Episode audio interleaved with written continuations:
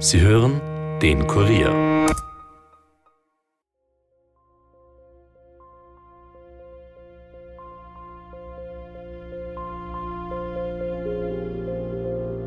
Der Arnold war ein Frauenversteher, muss ich jetzt einmal so sagen. Ja, das war, der hat irrsinnig gut können, durch seinen Beruf wahrscheinlich auch. Wenn man Friseurgeschäft hat, dann ist das natürlich, mit Frauen kennt er sich aus, sage ich jetzt mal. Ja. Oder weiß wie die Dicken, ja, und, und er war ein sehr verständnisvoller, er war so ein Teddybär.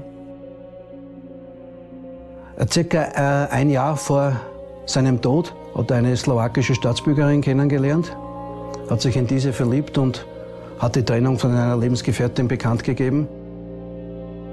Ich wusste, dass er in einer Beziehung ist und seine damalige Lebensgefährtin hat dort auch in dem Geschäft gearbeitet. Wir haben uns irgendwie hingezogen, zueinander gefühlt und haben dann angefangen zu schreiben.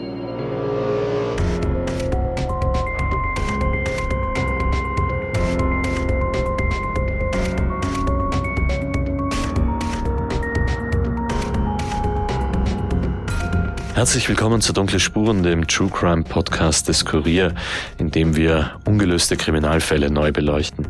Mein Name ist Stefan Andres und ich begrüße euch heute zum zweiten Teil unseres aktuellen Falles, dem kaltblütigen Mord am Friseur Arnold Schmidt in Wien-Meidling. Der 46-jährige Mann ist am 16. November 2016 in seinem Frisiersalon in der Wienerbergstraße 12 erschossen worden. Der Täter, davon gehen die Ermittler aus, war ein Auftragsmörder. Und seine Spur die führt ins Ausland.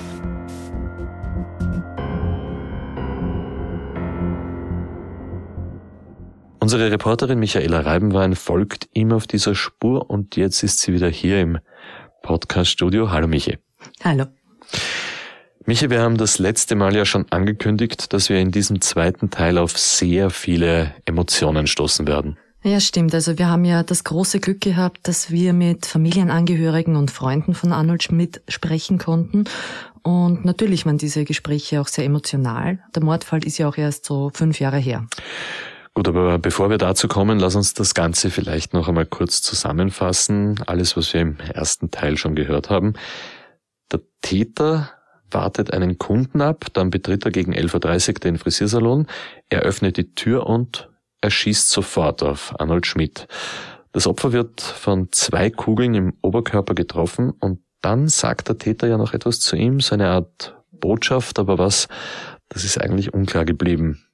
Aber wir wissen dadurch zumindest eines, nämlich, dass dieser Täter einen ziemlich deutlichen Akzent gehabt hat. Ja, genau. Und ungewöhnlich ist auch, dieser Mann, der war nicht maskiert. Eine Friseurin und eine Kundin sind im Salon, als der Mord passiert, aber ihre Beschreibungen, die sind leider so unterschiedlich, dass sie den Ermittlern nicht weiterhelfen. Aber wenigstens die Spuren machen das. Die Waffe vom Täter ist eine Zastava aus Serbien. Das haben die Ermittler später rekonstruieren können. Ja, und das und auch andere Hinweise lassen darauf schließen, dass auch der Täter aus Serbien kommen könnte. Und, ganz wichtig, dass er ein Auftragsmörder sein muss, denn er hat die Tat zumindest äh, schon einige Tage vorher ziemlich genau geplant. Ja, denn der Arnold Schmidt, der hat kurz vor seinem Tod einer Freundin anvertraut, dass er sich beobachtet fühlt. Und zwar nicht nur im Geschäft, ähm, auch seine Wohnung in Wien-Essling, die könnte beobachtet worden sein, wie uns eben eine Augenzeugin erzählt hat. Und ganz genau hier sind wir das letzte Mal dann stehen geblieben, bei einer sehr wesentlichen Frage, nämlich wie passen ein Auftragsmord und ein Friseur aus Wien-Meidling zusammen. Wo ist da die Schnittstelle? Was könnte hier das Motiv sein? Ja, eben, und das war eine Frage, die wir dann natürlich auch seinen Freunden und, und Angehörigen gestellt haben. Der Herr Schmidt war ja ein sehr geselliger Mensch. Seine besten Freunde hat er einmal in der Woche in seinem Lieblingslokal getroffen. Das war so ein wöchentlicher Fixpunkt. Und da war natürlich auch sein bester Freund, Gerd Schernhorst, dabei. Der ist auch Friseur. Die beiden Männer haben sich kurz vor ihrer Meisterprüfung kennengelernt und gemeinsam waren sie auch oft Skifahren.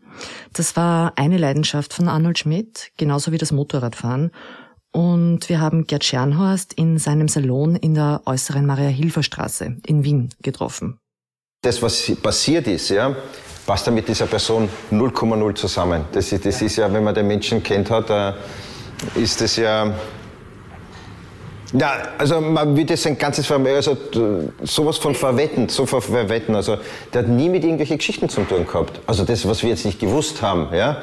Aber man hätte auch nie gedacht, dass das, äh, wie ich den 92 kennengelernt habe, dass so etwas mal passieren wird, weil das ist einer der aufrichtigsten, ehrlichsten Menschen. Also das passt alles nicht zusammen.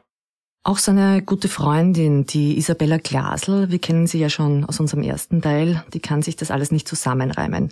Wer denn einen Grund für so eine Tat gehabt haben könnte?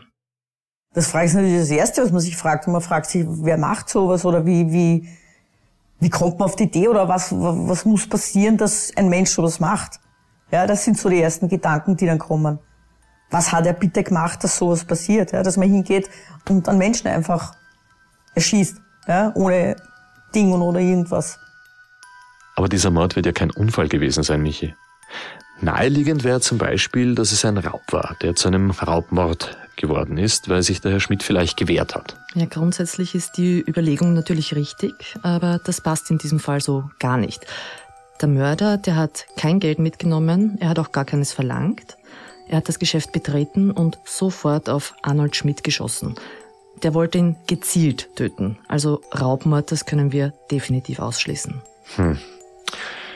Vielleicht hat der Herr Schmidt ja Schulden bei den falschen Leuten gehabt oder ja, vielleicht ein Laster, bei dem er mit der Unterwelt in Berührung gekommen ist. Was weiß ich, vielleicht Spielsucht oder irgend sowas. Ja, darauf deutet nichts hin. Also finanziell war er gut aufgestellt. Schulden hat er de facto nicht gehabt, äh, nur sein Bruder hat ihn damals ein bisschen finanziell unterstützt, aber das war eben innerhalb der Familie und da hat es auch keine Konflikte gegeben. Und auch sonst hat man nichts gefunden, was irgendwie problematisch sein könnte. Das hat ja klarerweise auch die Polizei, also eben konkret die Mordgruppe rund um Chefinspektor Fischer damals untersucht. Wir haben äh, europaweite Abfragen, ob irgendwo noch mal in Erscheinung treten ist, polizeilich. Aber es ist, wie gesagt, alles negativ. Also ein weißes Blatt Papier für die Polizei. Also gut, wir können jetzt einige Motive ausschließen. Was mir da aber noch einfallen würde, war Arnold Schmidt vielleicht jemand, der recht schnell impulsiv geworden ist, der, der, der streitsüchtig war? Ja, definitiv nicht. Also er war das Gegenteil, wie uns alle seine Freunde beschrieben haben der Arnold war ein Frauenversteher, muss ich jetzt einmal so sagen. Ja, das war, der hat irrsinnig gut können, durch seinen Beruf wahrscheinlich auch. Wenn man Friseurgeschäft hat, dann ist das natürlich, mit Frauen kennt er sich aus, sage ich jetzt mal. Ja. Oder weiß, wie die dicken, ja, und, und er war ein sehr verständnisvoller, er war so ein Teddybär. Für mich war er immer so ein Bär. Man hat ihm auch alles erzählen können und was bei ihm faszinierend war, man ist gekommen und er hat sofort gesagt, dir geht's gut, ich sehe dir das an. Oder dir geht's nicht gut, was ist denn los? Ja, also er war da irrsinnig feinfühlig, was das betrifft. Also er war ein sehr friedvoller Mensch. Er hat versucht immer, dass alle friedlich rundherum sind. Ja, wirklich. Also der war nie auf, auf, auf, auf Stunk, auf, auf, auf irgendwelche Konfrontationen. Im Gegenteil, der hat mehr die Leute eher beruhigt und alles. Also mm, ein, ein, ein Traum von einem Freund. Ja. Und keine Feinde? Ich glaube, dass jeder Mensch irgendwelche, also Feinde ist jetzt vielleicht ein bisschen hart ausgedrückt, aber ich glaube, dass man vielleicht Sympathien und Antisympathien hat als, als Person. Also das glaube ich, das, da kann ich mich auch, das habe ich sicher genauso wie jeder andere genauso auch hat. Gut, aber niemand, der Grund haben könnte, äh, sowas zu tun? Um Gottes Willen, na, niemals, niemals. Die Polizei geht ja davon aus, dass es eine Auftragstat gewesen sein soll. Können Sie sich da irgendeinen Reim drauf machen? Ja, überhaupt nicht. Das, das passt ja für mich ja äh, mit seiner Person und, äh, äh, und Auftrags, also das passt, das, das passt nicht überein. Das, das, das ist, das ist, äh, ich lasse mir ein nicht einmal da ist, hat sich kein, kein Mensch, um Gottes Willen, äh, dass er einen Auftragskill, aber äh, wenn er im, im, im Milieu drinnen gewesen wäre, in der Nacht oder mit irgendwelchen Dingen oder, oder äh, ich sag mal, auf, auf Gut Wienerisch ein kleiner Strizi war, Sag mal, okay, aber, aber, aber bei Gott nicht so. Das, ist, das, passt, das, passt, das ist wie wenn zwei verschiedene Personen da wären. Ja, das passt überhaupt nicht zusammen. Mit seiner Person, wie ich ihn kannte und wie er bis zum Schluss auch war für mich. Der Herr Schernhorst hat uns erzählt, dass er im Lauf der vielen Jahre nur ein einziges Mal Streit mit seinem Freund gehabt hat und da sei er eben selber schuld gewesen. Und solche Aussagen, die haben wir im Laufe unserer Gespräche immer wieder gehört auch von einer ehemaligen Mitarbeiterin von Arnold Schmidt, der Chila Albrecht. Die hat sieben Jahre bei ihm gearbeitet, die hat ihn also sehr gut gekannt. Vors Mikro wollte sie zwar nicht, aber wir haben ein längeres Telefonat mit ihr geführt. Da hat sie erwähnt, dass sie sich sehr viele Gedanken darüber gemacht hat, dass ausgerechnet an dem Tag, an dem der Mord passiert ist, nur eine einzige Kollegin im Salon war. Weil eigentlich hat es ja fünf Mitarbeiterinnen gegeben und das sei ein wirklich komischer Zufall gewesen. Und sie hat uns eben auch bestätigt, dass Herr Schmidt ein Vorzeigechef war. Er hat seine Mitarbeiterinnen sehr unterstützt und hat sie auch immer fair behandelt. Und ein lautes Wort, das hat es anscheinend nie gegeben. Da müssen die Familie und Freunde ja ziemlich fassungslos gewesen sein, wie sie gehört haben, was an diesem Mittwochvormittag passiert ist, oder? Ja, absolut. Also für die war das natürlich ein großer Schock.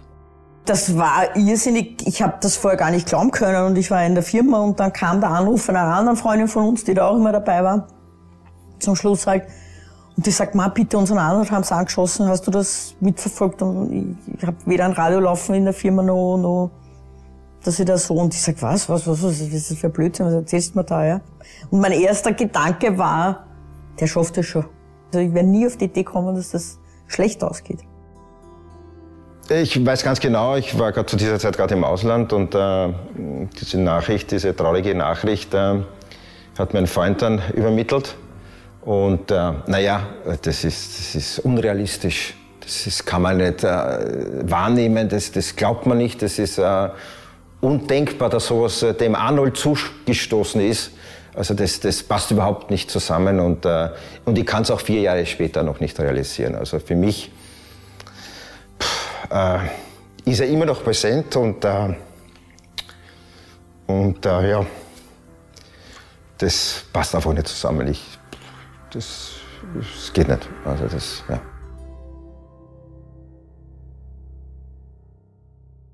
Ja, das hat der Herr Schernhast richtig gesagt. Das passt überhaupt nicht. Aber Michi, du hast natürlich weiter nach Antworten gesucht. Wie bist denn du da vorgegangen? Naja, wir haben gehofft, dass wir vielleicht Antworten im Leben und äh, in der Vergangenheit von Arnold Schmidt finden. Und dafür haben wir den älteren Bruder von Herrn Schmidt getroffen, den Walter Schmidt. Ähm, er ist 20 Jahre älter als sein Bruder. Es gibt dann auch noch eine Schwester, die ebenfalls deutlich älter ist. Also der Arnold, der war ein Nachzügler. Und der Walter Schmidt hat durch den Altersunterschied so ein bisschen eine Vaterrolle eingenommen. Aber trotzdem war das Verhältnis sehr eng zwischen den beiden. Und er hat uns genau in die Dachterrassenwohnung in Wien-Essling eingeladen, in der sein Bruder zuletzt gelebt hat. Dort hat sich seither kaum was verändert. Es steht da drinnen eine große orange Couch, ein großer heller Esstisch, an den Wänden hängen Bilder mit Urlaubsmotiven und dann haben wir noch ein paar CDs mit klassischer Musik gesehen. Das ist eigentlich eine sehr schöne, eine sehr helle Wohnung, sehr aufgeräumt. Und irgendwie hat man beim Betreten gespürt, dass sie schon länger verlassen ist. Also mein Bruder Arnold ist im mittleren Burgenland im Bezirk Oberbullendorf äh, aufgewachsen, hat dort äh, die Schule besucht im Gymnasium, und hat schon immer äh, die Idee gehabt, Friseur werden zu wollen. Das ist bei seinen Eltern nicht so gut angekommen. Eine Beamtenfamilie war da etwas unsicher. Äh, er hat dann begonnen, die Polizeischule zu starten. Äh, Eltern war natürlich das gesicherte Einkommen das erste Argument, aber er war unglücklich, hat dann die Polizeischule abgebrochen, hat eine Friseurlehre im Burgenland begonnen, hat die Friseurlehre abgeschlossen und äh, nach der Lehre hat er dann im 12. Bezirk in Wien äh, gearbeitet. Arnold Schmidt stammt aus dem kleinen Ort Kloster Marienberg. Seine Mutter lebt dort übrigens noch immer und er ist dann eben nach Wien gekommen, hat hier seine Meisterprüfung gemacht der Friseurberuf, das war sein absoluter Traumjob.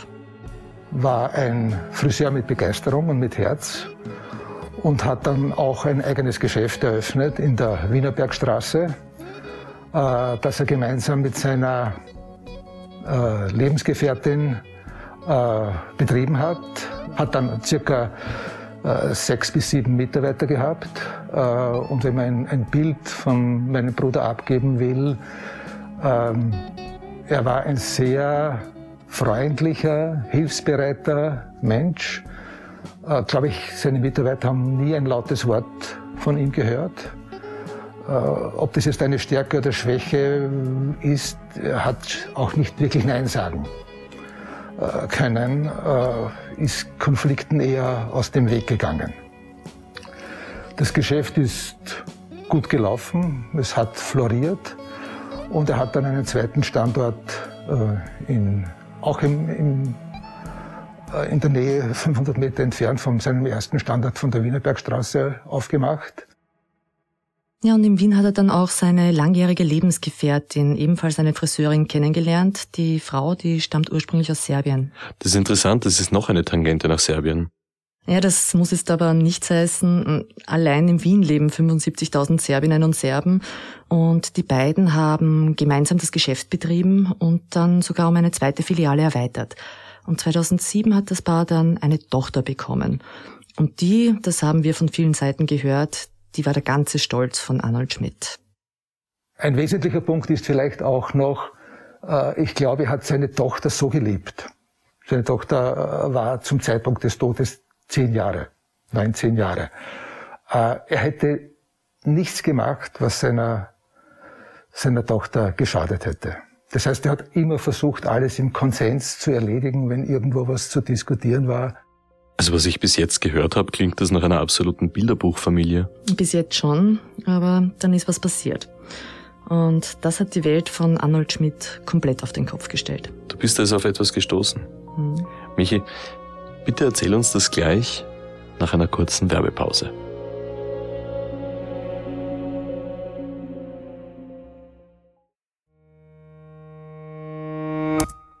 Nicht nur wir vom Dunkle Spuren Team machen True Crime Podcasts. Auch im dritten Teil des Audible Originalhörspiels Auris steht eine junge True Crime Podcasterin im Mittelpunkt. Seit Jahren versucht Jula Ansorge, ihren unter mysteriösen Umständen verschwundenen Bruder zu finden. Matthias Hegel, der berühmte forensische Phonetiker, behauptet, Beweise zu haben, dass Moritz noch lebt. Doch wie Kenner von Teil 1 und 2 von Auris wissen, hat der zwielichtige wie skrupellose Experte Jula schon oft belogen und manipuliert. Dennoch stimmt sie einem Treffen zu, um ihren Bruder zu retten. Doch dabei kommt es zur Katastrophe.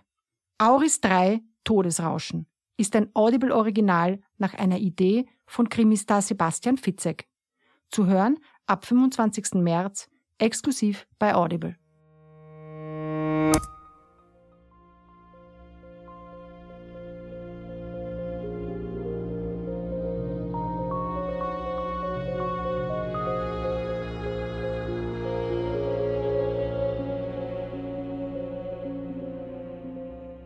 Willkommen zurück zu Dunkle Spuren.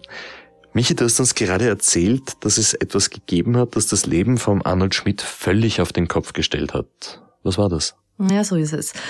Der Arnold Schmidt hat eine andere Frau kennengelernt und sich verliebt, wie uns Chefinspektor Fischer und auch Isabella Glasel geschildert haben. Circa äh, ein Jahr vor seinem Tod hat er eine slowakische Staatsbürgerin kennengelernt, hat sich in diese verliebt und hat die Trennung von seiner Ex von einer Lebensgefährtin bekannt gegeben. Die waren circa 20 Jahre zusammen, haben im 22. Bezirk Eigentumswohnung gehabt und haben äh, gleich angrenzend auf niederösterreichischer Seite in Groß-Enzersdorf ein kleines Einfamilienhaus gebaut. Und das war eigentlich der Plan, dass die Familie dort einzieht.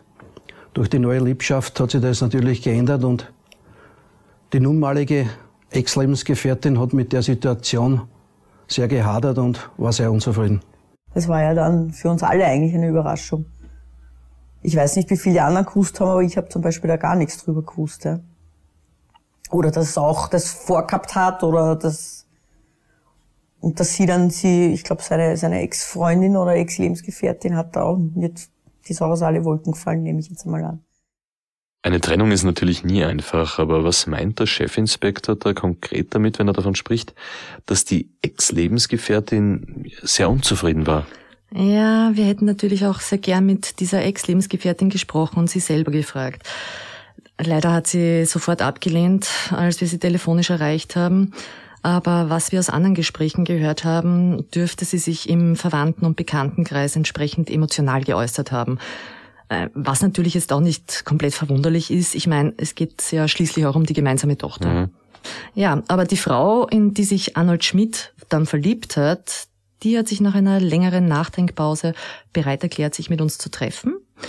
Die Alexandra Herold stammt aus der Slowakei. Sie lebt aber schon lange in Wien und arbeitet in der Gastronomie.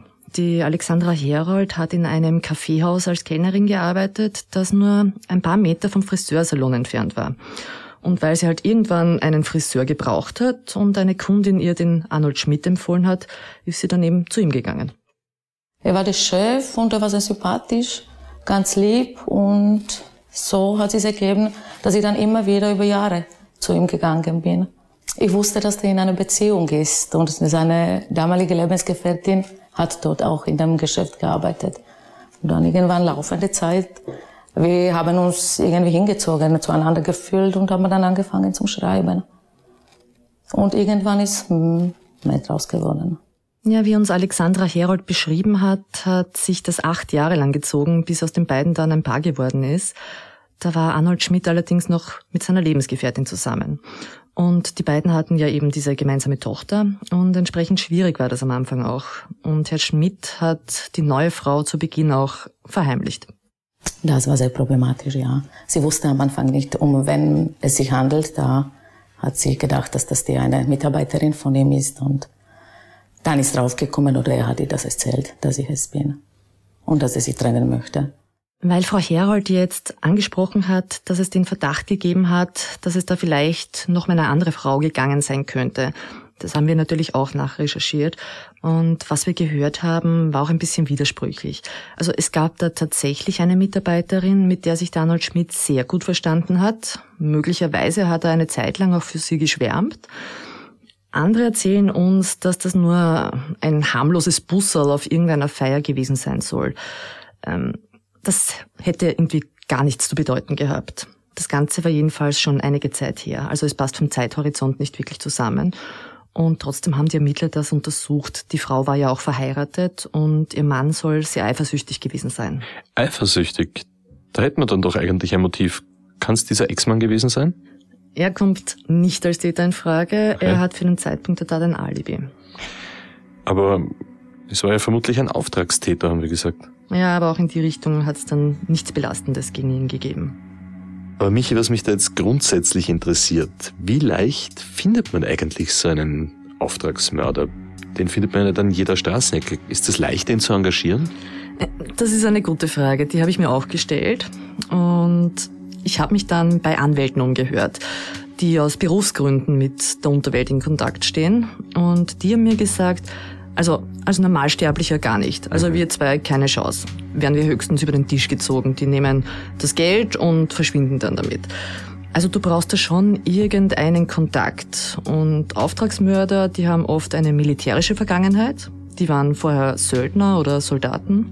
Und früher hat es da anscheinend ähm, ein einschlägiges Magazin gegeben, wo so ein bisschen verklausuliert diverse Dienstleistungen angeboten worden sind. Mhm. Heutzutage dürfte sich das wohl eher im Darknet abspielen. Ja, und was kostet sowas?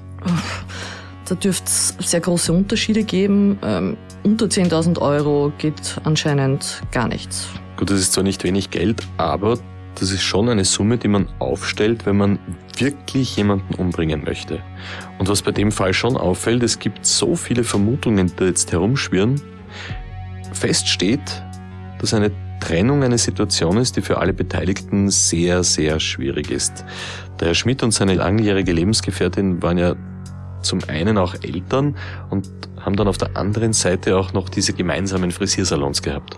Ja, wobei, also eben was das Geschäft betroffen hat, da hat man sehr schnell eine Lösung gefunden. Der Arnold Schmidt hat das Stammgeschäft behalten, die Lebensgefährtin hat die zweite Filiale übernommen was sich dann allerdings als Problem herauskristallisiert hat, das war das gemeinsame Haus. Und vorher hat man sich dann so geeinigt, dass äh, die Ex-Lebensgefährtin und die Tochter im Haus bleiben, vorerst für ein Jahr, und Herr Schmidt in seine alte Wohnung in Essling zieht. Sie hat ihm viele Vorwürfe gemacht und sie ist mit der Trennung nicht klargekommen und dann gab es Probleme wegen dem Auszug, weil zwölfmonatige Frist war vorbei. Sie hat auch Geld zur Verfügung bekommen von ihm und nicht wenig, damit sie sich eine Wohnung äh, besorgen könnte. Und das war nicht der Fall nach zwölf Monate, 13 Monate, 14 Monaten. Und wir wollten dann irgendwann auch ausziehen aus der Wohnung und in das Haus dann gemeinsam Weihnachten feiern. Und da hat sie gesagt, na, sie hat keine Wohnung. Und da hat sie sogar gesagt, am Montag, zwei Tage vor seinem Tod, hat sie gesagt, du willst noch wissen und sehen, was davon hast. Ja. Wem gegenüber hat sie das gesagt? Arnold, Herr Schmidt. Okay. Und das hat er Ihnen dann erzählt? Ich habe, das war auf Lautsprecher. Ich habe das gehört, ich habe das mitbekommen. Und da ging es um äh, eben um den Auszug und dass sie endlich mal auszieht und dass das nicht normal ist, nach 14 Monaten keine Wohnung zu finden, wo Geld, das Geld zur Verfügung steht. Also aus dem Grund und dann, wir wollten auch äh, Weihnachten schön feiern und, und sie hat dann auch gesagt, Weihnachten wird's nicht in dem Haus feiern. Das sind wirklich keine schönen Worte, die wir da gehört haben. Da hat es also doch sehr starke Spannungen gegeben. Ja, leider. Und die ganze Situation, die hat den Herrn Schmidt auch wirklich schwer belastet. Das haben uns alle seine Freunde bestätigt. Natürlich hat es ihn beschäftigt, weil es ihm hauptsächlich ums Kind gegangen ist und er hat seine Tochter, das war sein Ein und Alles. Ja, der, der hat sich irrsinnig gekümmert, der hat jeden Tag sie von der Schule abgeholt und was weiß ich was alles. Dann war das dem Haus noch, ne, das haben sie erst ein paar Jahre vorher gekauft gehabt ne, und, und wie funktioniert das und die zwei Geschäften und da hat er schon ein bisschen was erzählt. Einziges Problem war äh, eben die Ex-Lebensgefährtin und die Wutausbrüche von ihr und die Lebensgefährtin das Kind vor dem Kind viel geweint hat und das Kind hat äh, darunter gelitten, extrem. Der Arnold war diesbezüglich, äh, im Nachhinein muss ich sagen, leider äh, etwas verschlossener. Er hat sich sehr viele Dinge mit sich selber ausgemacht. Ja. Das ist das auch, wo ich ihn das letzte Mal gesehen habe. Äh, wir auch den Vorwurf dann gemacht haben, wir hatten den Freitag davor noch äh, eben in einem Lokal beim Herrn Josef äh, noch ein Gespräch gehabt, haben uns noch einmal getroffen. Nach, da muss ich wieder sagen, nach längerem einmal nur zu, zu, zu zweit, also ein Vier-Augen-Gespräch gehabt, haben wir halt über Gott und die Welt auch gesprochen. Ich habe nur gemerkt gehabt, äh, ja, ihn bedrückt etwas. Aber mh, das passiert so manchmal in Beziehungen wie und da will man auch nicht immer nachhaken. Äh, Im Nachhinein haben wir dann natürlich große Vorwürfe gemacht, warum ich da nicht nachgehakt habe und ihm vielleicht das eine oder andere äh, Problemchen entlocken hätte können. Also die, Sie meinen eher in der aktuellen Beziehung hat was nicht gepasst? Äh, Das hat jetzt nichts mit der Beziehung zu tun, aber, aber ähm, generell, man hat gespürt gehabt, dadurch, dass wir sie jetzt ja 25 Jahre gekannt haben, äh, hast du gespürt, wenn der eine jetzt ein bisschen nicht ganz so wohl fühlt und äh, aber nicht gleich darüber sprechen will. Und dann haben wir gesagt, ja, mein Gott, wie man immer sagt, man hat ja Zeit und beim nächsten Mal oder gewisse Dinge ergeben sich dann oder man kommt auf einen zu und sagt, du pass auf, wir uns zusammen und nicht umgekehrt. Ja. In dem Fall wäre es besser gewesen, ich hätte ihn da mehr konfrontiert. Ja, und die Beziehung zwischen Arnold Schmidt und Alexandra Herold hat das natürlich auch belastet. Ihr hat's nicht gefallen, dass da eine andere Frau ist, natürlich, ist ja klar. Aber es hat funktionieren müssen, nur für die Kleine. Und dann gab's Vorfall, dass sie sie Bein gebrochen hat und äh, die Mutter und natürlich nicht möglich war, dass die Kleine in die Schule bringt. Also habe ich dann die Rolle übernommen über Wochen. Also das hat dann gepasst. Die Frau Herold beschreibt uns die Beziehung trotzdem als sehr harmonisch. Sie hat uns auch einige Fotos von damals gezeigt und darauf wirken die beiden sehr verliebt. Wir waren Seelenverwandte. Wir haben uns in jeder Hinsicht verstanden. Also für mich war das auch das erste Mal, dass ich so eine harmonische Beziehung hatte. Wir wollten heiraten, eigentlich. Okay. Im November ist er gestorben, wir wollten im Frühling heiraten. Davon wusste niemand. So ganz geheim waren die Pläne dann aber doch nicht. Äh, zumindest im engen Freundeskreis haben davon gewusst. Arnold Schmidt hat selber darüber gesprochen. Und das war auch für uns alle überraschend. Weil der Arnold, der wollte eigentlich nie heiraten. Also, nur wie gesagt, sage ich auch immer, ich heirate nicht. ja, Ich war noch nie in meinem Leben verheiratet. Aber ich sage immer, man weiß nicht, was passiert. Ja, das kann dann schnell passieren. Und dann auf einmal hat es geheißen, sie, heira sie, sie heiraten. Und das ist eigentlich alles von ihr ausgegangen. Ja. Und er hat dann irgendwann einmal, hat er dann irgendwann einmal fallen lassen, na, ich will eigentlich gar nicht heiraten. Und so quasi, wie sie da eigentlich drauf kommt. Also, und Ich glaube, er wollte zum Schluss hat er nicht mehr, mehr gewusst, wie er da rauskommen soll. Ja? Also das war so mein Eindruck. Das klingt alles ziemlich kompliziert. Also zum einen die Trennung von der langjährigen Lebensgefährtin, die durchaus problematisch war, dann diese Gerüchte über eine Schwärmerei für eine Kollegin mit einem eifersüchtigen Ehemann und jetzt auch noch die unterschiedlichen Schilderungen über die letzte Beziehung, wo es vielleicht doch gekriselt hat. Eifersucht könnte doch da ein Motiv gewesen sein. Ja, das war schlussendlich auch für die Polizei das Motiv, das übrig geblieben ist. Und es ist nicht nur der Ehemann der Mitarbeiterin überprüft worden, wie wir vorhin gehört haben. Auch die Ex-Lebensgefährtin und Alexandra Herold waren mögliche Verdächtige. Ja, wahrscheinlich auch deswegen, wie du vorhin gesagt hast, weil die Ex-Lebensgefährtin aus Serbien stammt. Aber darüber haben wir doch schon gesprochen. Ja, genau. Also, und hätte sich da der Verdacht so erhärtet, dann würden wir heute nicht über diesen Fall sprechen. Stimmt. Gut, wie ist das jetzt mit der Frau Herold? Ja, die Frau Herold hat uns erzählt, dass sie extrem erschrocken darüber war, als sie die Vorladung zur Vernehmung bekommen hat. Und gleichzeitig ist sie dort auch gefragt worden, ob es im Leben der Frau Herold vielleicht einen eifersüchtigen Ex-Freund oder Ex-Mann oder sowas in die Richtung gibt. Ja, und gibt's denn? Ja, laut den Angaben von Frau Herold nicht. Sie hat uns dann auch noch geschildert, dass das Ganze für sie so unreal war. Sie hat gesagt, sie hat sich gefühlt wie in einer Luftblase und sie hat sich danach natürlich auch gefragt, ob es jemand auch auf sie abgesehen haben könnte. Sie hat sich dann auch einen Pfefferspray angeschafft, um sich ein bisschen sicherer zu fühlen. Ja gut, das kann man verstehen, wenn man nicht weiß, wer oder was hinter diesem Mord steht. Aber Michi, was mich immer noch irritiert, sind die unterschiedlichen Schilderungen mhm. von dieser Beziehung. Das stimmt. Also, das sind die Aussagen wirklich sehr unterschiedlich. Das war die schönste Zeit meines Lebens. Der Mensch war eine Bereicherung für mich und mein Leben. Was wir vom Bruder von Arnold Schmidt gehört haben, war da auch der Gedanke, wie die Tochter das alles verkraftet, ganz wesentlich. Ich glaube, seine Gedanken waren schon, ähm, wie seine Beziehung zum Zeitpunkt vor seinem Tod, äh, wie die weitergehen könnte und ob sie weitergehen soll, äh, ob es insbesondere im, Verhältnis zu seiner Tochter, ob es wert ist, diese Beziehung aufrechtzuerhalten. Ich glaube, das war das Thema. Und, und wie gesagt, mein Bruder war nicht in der Lage, äh, aus seiner Persönlichkeitsstruktur heraus wahrscheinlich klare Worte zu sprechen. Ähm, vielleicht wollte er auch schon äh, diese Beziehung beenden. Aber Nein sagen ist nicht so äh, die Stärke meines Bruders gewesen.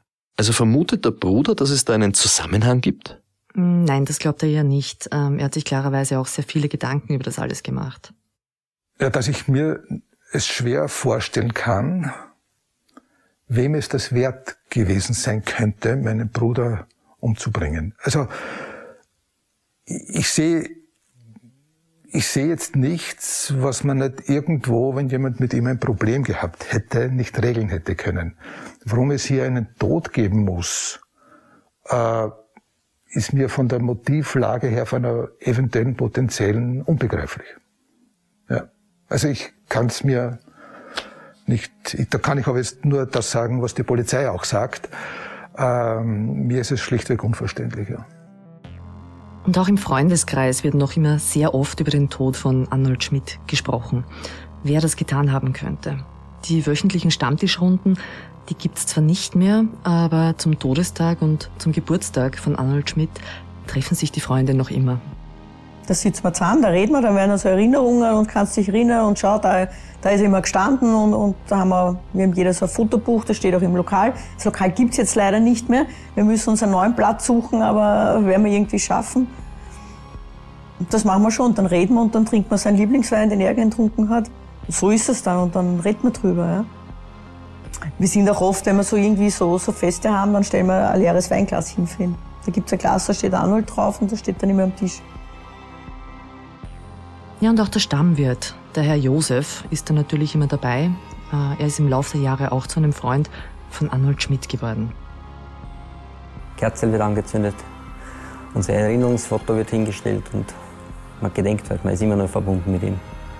Das heißt, er ist dabei? Er ist immer dabei, ja, genau. Das ist ein schöner Er Gedanke. schenkt uns immer wieder Signale. Welche denn? Ja, dass er noch am Leben ist, dass er noch bei uns existiert, dass man nicht vergisst, bis er die, die Sache, wenn möglich, aufgeklärt ist und der Hintergrund in, den Vordergrund rückt. Warum, wieso, weshalb. Sein Schatz, seine Tochter, das waren sicher seine, seine schönsten Ziele, die aufwachsen zu sehen, behütet aufwachsen zu sehen, äh, mit Schulabschlüssen, was alles dazugehört. Ja, und das, das finde ich sehr, sehr schade, auch dass er das nicht mehr so erleben kann. Aber insgeheim war ihm das das Aller, Allerwichtigste, seine Tochter. Alle hoffen natürlich noch, dass der Mord an Arnold Schmidt aufgeklärt wird. Dass endlich zutage kommt, warum er sterben musste. Unbedingt. Unbedingt. Auch wenn, ihr, wenn er nicht dadurch zurückkommt. Trotzdem wüsste ich gerne, wer das war. Ja, klar, das hat er sich verdient und vor allem, äh, ich bin mit seiner Mutter in Kontakt auch. Und für seine liebe Mama wäre es wahnsinnig wichtig, dass dieser Fall gelöst wird und äh, sie vielleicht auch einen gewissen Frieden oder ein bisschen abschließen, noch mehr abschließen damit kann, sofern es möglich ist. Aber seine liebe Mutter ist ja über 90 und ist noch so, so tatkräftig, so ein liebevoller Mensch. Und äh, ich würde es mir für die Mama sehr, sehr wünschen, dass der Fall irgendwann einmal gelöst wird oder dass sie es noch erleben darf. Vor allem, äh, wenn ich sehe, ich meine, es gibt nichts Schlimmeres, als äh, der Sohn stirbt vor der Mutter. Und besonders für meine Mutter, die ist jetzt 94, wird 95, äh, wäre das ein ganz, wäre das noch in ihrem Leben ganz wichtig, äh, dass dieser Mord aufgeklärt wird. Also, dass sie hier Klarheit hat, warum es ist, auch weil es für sie so unvorstellbar ist. Ja, es wird auch für seine Tochter irgendwann wichtig sein, äh, zu wissen, äh, was mit ihrem Papa passiert ist.